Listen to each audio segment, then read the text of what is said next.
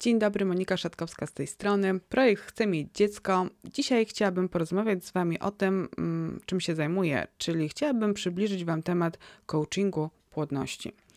Coaching płodności pomaga osobom, które pragną mieć dziecko i które długo na nie czekają. To jeden ze sposobów, który zwiększa szanse na zajście w ciążę. Oczywiście najważniejsze jest zdiagnozować się pod kątem medycznym i dotyczy to zarówno kobiety, jak i mężczyzny.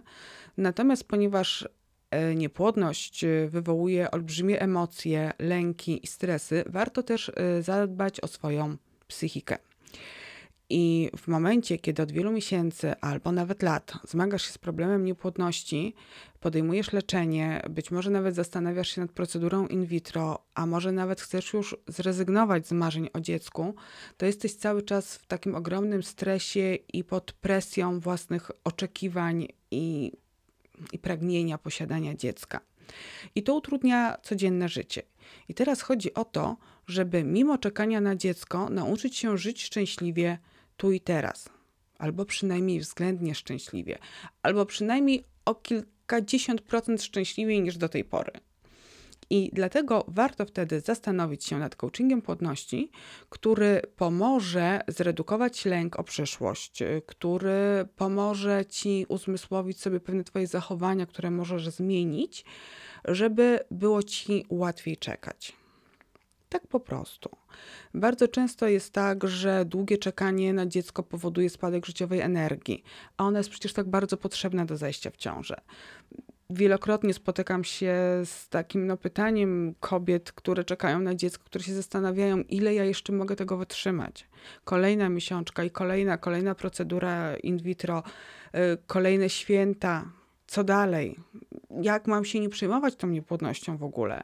Skąd mam brać siłę do kolejnych podejść, do kolejnych starań, do, do zmiany lekarzy? Jak sobie poradzić z tym, że kuzynka zaszła w ciążę? Jak sobie poradzić z życzeniami, które się pojawiają przy okazji urodzin, świąt, spotkań rodzinnych, pytań, no kiedy to dziecko? To wszystko jest mega wyczerpujące psychicznie.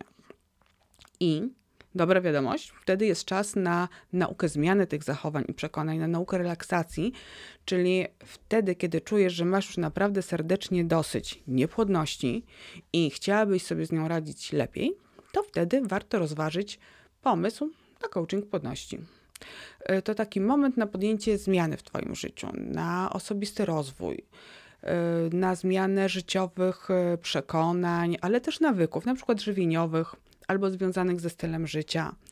Coaching płodności pomoże nauczyć e, się radzenia sobie z emocjami, czyli w czasie spotkań rozmawiamy o różnych ćwiczeniach, które mm, obniżają napięcie albo redukują lęk. Wiele z ćwiczeń możesz obejrzeć na YouTubie, będę o nich rozmawiała z Wami tutaj na podcastach, możesz też przeczytać na blogu. Możesz nauczyć się rozmawiać o swojej sytuacji, możesz nauczyć się reagować na pytania o brak dziecka.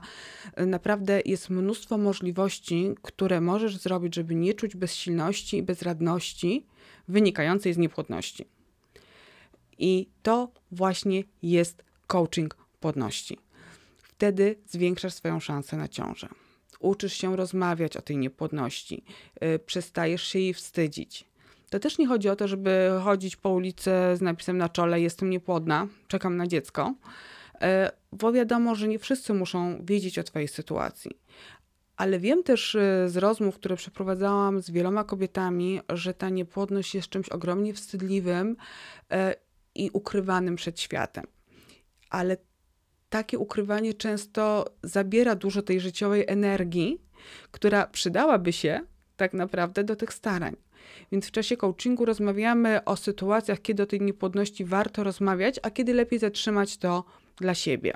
Uczymy się odpowiadać na pytania o brak dziecka, bo to też jest ogromna bolączka, bardzo ogromna e, kobiet, które się starają.